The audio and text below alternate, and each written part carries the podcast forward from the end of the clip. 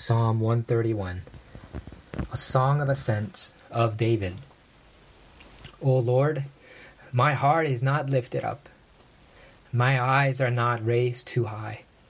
I do not occupy myself with things too great and too marvelous for me. But I have calmed and quieted my soul like a weaned child with its mother. Like a weaned child is my soul within me. O Israel, hope in the Lord from this time forth and forevermore.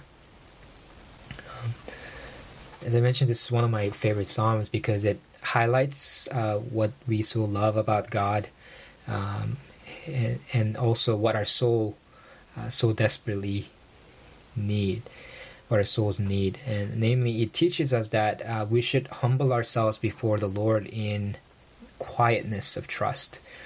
Uh, in three verses, Verse 1 speaks of lowering ourselves. Verse 2 speaks of quieting ourselves.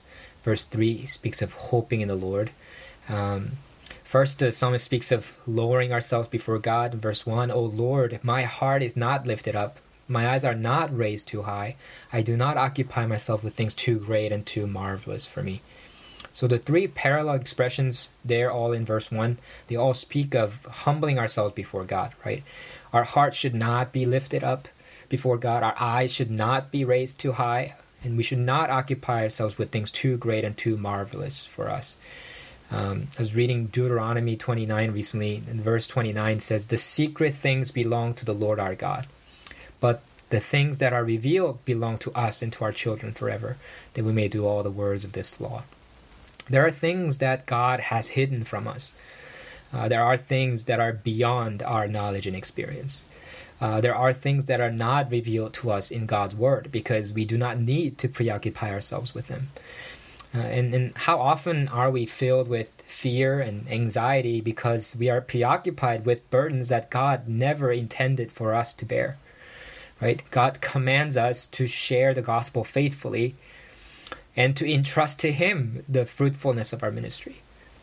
But how often we are unduly deflated uh, by the seeming failure of our gospel sharing or unduly infl- inflated by its seeming success, right?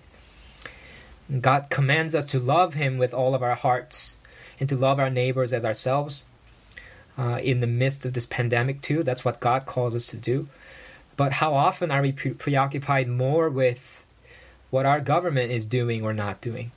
Uh, how often are we preoccupied with how long this pandemic will last, over which we have no control apart from acting responsibly for ourselves? God calls us to live faithfully today because each day has enough trouble of its own. But how often do we preoccupy ourselves with tomorrow?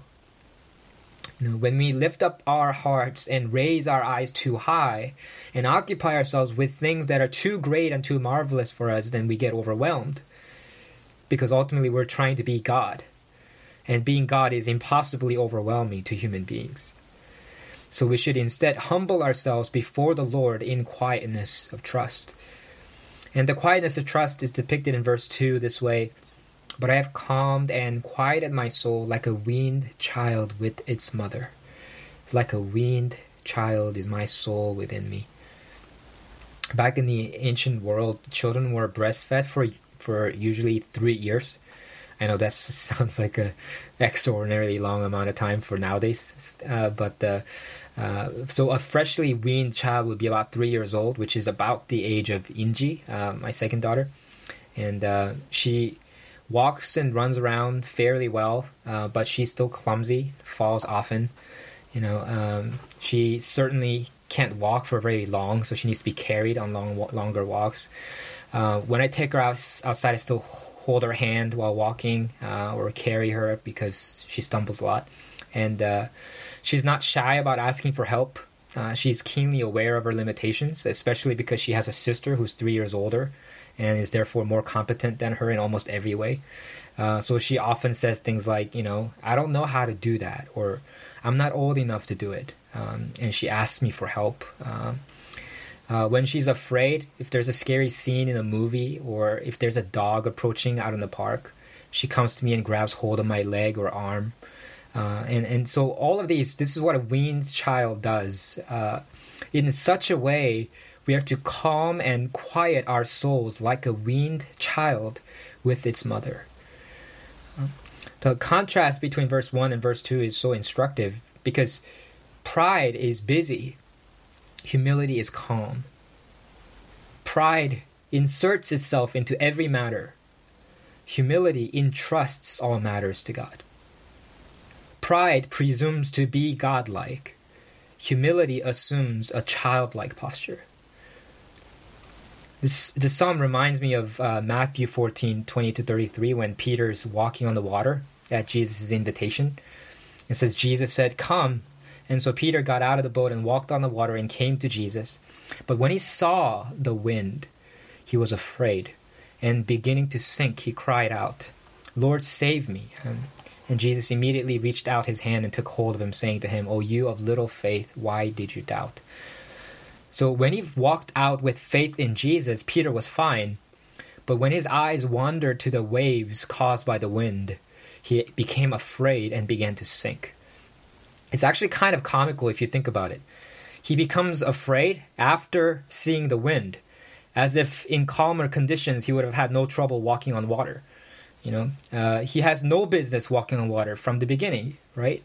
It's all because of Jesus that he's walking in the on, on the water in the first place, and yet he worries about the wind and the waves as if that's something he needs to control. Uh, but that's exactly what we do sometimes in our own lives. Like we were saved by grace through faith, and yet we think that we stay in God's good graces by our own works right? God graciously equipped us with abilities and opportunities so that we have the jobs that we have and the resources that we have, and yet we think and act like we have arrived by our own strength. Uh, like we need to preserve it and hold on to it and cling to it uh, with our own resourcefulness and hard work. Instead, we should humble ourselves before the Lord in quietness of trust. That's what the psalm is talking about. And we have a perfect example and fulfillment of this in our Lord Jesus in First Peter chapter two, uh, it talks it tells believers um, uh, to endure suffering while doing good, uh, and he says that this is a gracious thing in the sight of God. And why is this a gracious thing? Why is this pleasing to God? Uh, and he says it's because Christ also suffered for you, leaving you an example so that you might follow in his steps. He committed no sin, neither was deceit found in his mouth. When he was reviled, he did not revile in return. When he suffered, he did not threaten, but continued entrusting himself to him who judges justly. Uh, he himself bore our sins in his body on the tree that we might die to sin and live to righteousness. So Jesus, notwithstanding the fact that he was the Son of God, notwithstanding the fact that he was the Messianic King, Notwithstanding the fact that he was perfectly righteous, he endured unjust suffering because he continued entrusting himself to his Father who judges justly. Even when he was charged as guilty, uh, guilt uh, by by a sham of a trial, uh, even when he was crucified for the sins of others, when he was perfectly innocent, he said to himself, "My Father's got this. My father's got this, and I can be like a weaned child before him. He humbled himself before God and in quietness and trust. And as a result, he was exalted above all other name. As a result of this, God's people, we were redeemed from slavery to sin and death. And so we are to follow the pattern set by Christ. Instead of exalting ourselves, instead of taking things into our own hands, we're to learn to humble ourselves before the Lord in quietness of trust. And, and, that's how the psalm concludes in verse 3.